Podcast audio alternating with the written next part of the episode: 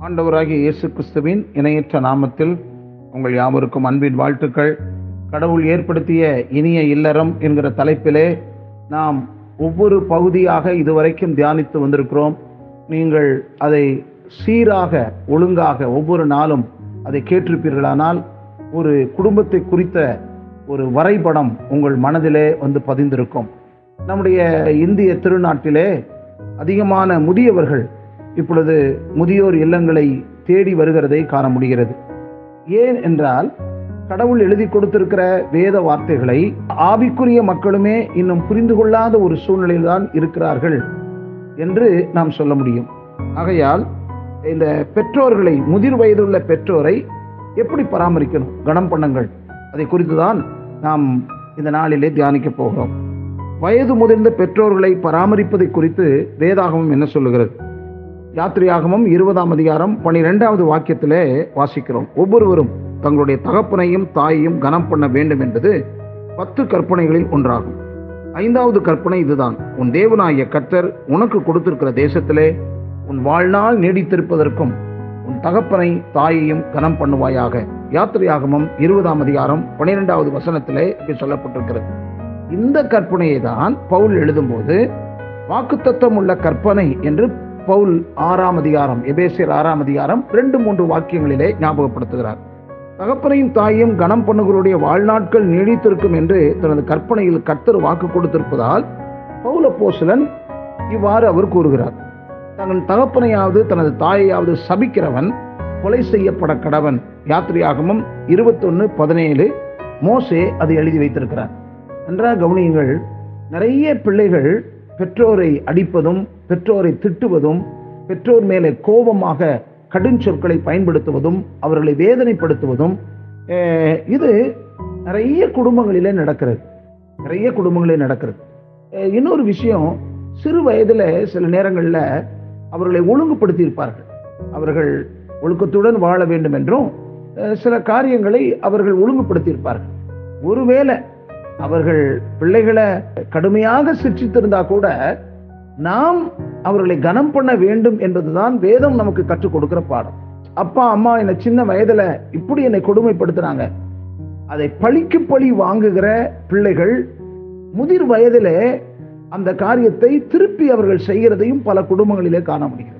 இது ஒரு வேதனைக்குரிய சம்பவம் என்பதை இங்கு நான் பதிவு செய்ய விரும்புகிறேன்.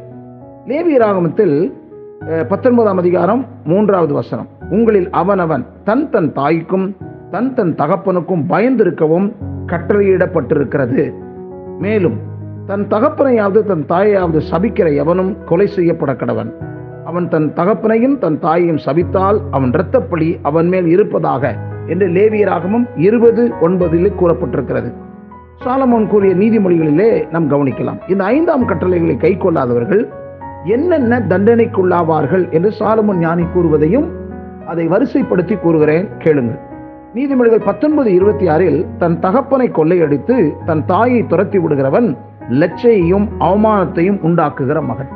நிறைய சமயங்களில் அம்மா அப்பா பணம் வேணும் அம்மா அப்பா சொத்து வேணும். சில நேரங்களில் முதிர் வயதில் ஒரு சிறு பிள்ளை போல அப்பா அம்மா நடந்திருக்கலாம். ஆனால் சில நேரங்களிலே அம்மாவை அடி அடிக்கிறது பார்த்துருக்கீங்களா? எத்தனை கிறிஸ்தவ குடும்பங்களிலே நடக்கிறது. சில நேரங்களில் கொடுமையாக நடத்துகிற பிள்ளைகள் இந்த வசனத்தை மிகவும் ஜாக்கிரதையோடு ஒவ்வொரு வாலிபனும் நீங்கள் இதை கேட்க வேண்டும் என்று நான் விரும்புகிறேன்.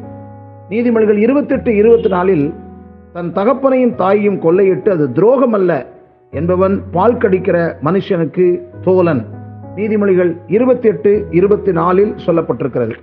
நீதிமொழிகள் முப்பதாம் அதிகாரம் பதினேழாவது வசனத்தில் தகப்பனை பரியாசம் பண்ணி தாயின் கட்டளை அசட்டை பண்ணுகிற கண்ணை நதியின் காகங்கள் பிடுங்கும் கழுகின் குஞ்சுகள் தின்னும்.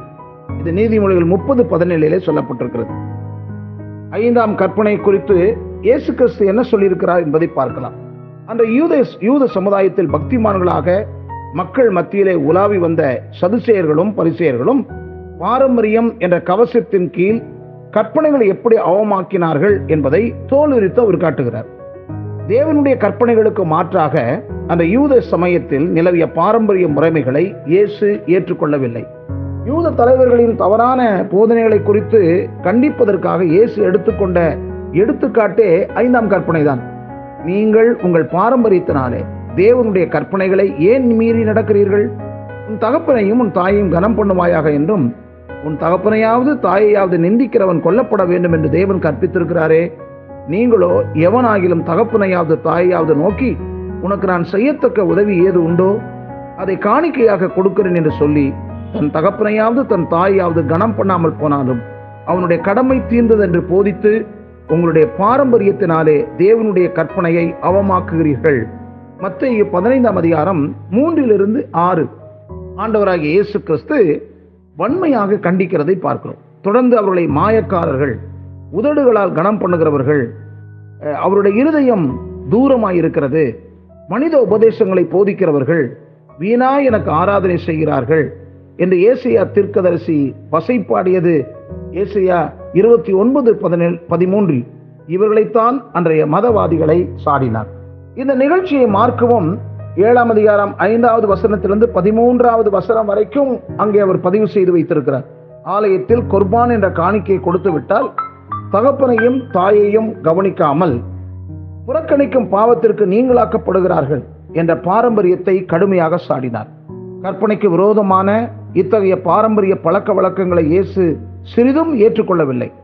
பெற்றோர்களை கனவீனம் செய்கிறவர்கள் இறையன்பை பெற முடியாது. கடவுளின் ஆசிர்வாதத்தையும் இழந்து போவார்கள் என்ற உண்மையை இன்றைய சமுதாயம் விளங்கிக் கொள்ள வேண்டும். இரண்டு பகுதிகளையும் பழைய ஏற்பாட்டிலும் புதிய ஏற்பாட்டிலும் இந்த ஐந்தாம் கற்பனையை எப்படி ஆண்டவர் அதை எழுதி வைத்திருக்கிறார் இயேசு எந்த அளவிற்கு அந்த வசனத்தை முக்கியத்துவப்படுத்தி இருக்கிறார் என்பதை இந்த காலவெளியிலே நான் பதிவு செய்து திருச்சபை மக்கள் மாத்திரமல்ல எங்கெல்லாம் இந்த வார்த்தையை மக்கள் கேட்கிறார்களோ அங்கெல்லாம் அந்த வார்த்தை ஒவ்வொருவருடைய வாலிபர்களும் வாலிப பிள்ளைகளுடைய உள்ளத்தில் பதியவும் அடுத்த தலைமுறையினர் அதை ஃபாலோ பண்ணவும் வேண்டிய கிருவைகளை கத்தர் கொடுப்பாராக. தொடர்ந்து இதை கேட்கிற ஒவ்வொருவருக்காகவும் ஜெபிக்கிறேன். உங்களை ஆசீர்வதிக்கிறேன். கத்தர் உங்களை அற்புதமாக நடத்துவாராக. ஆமேன்.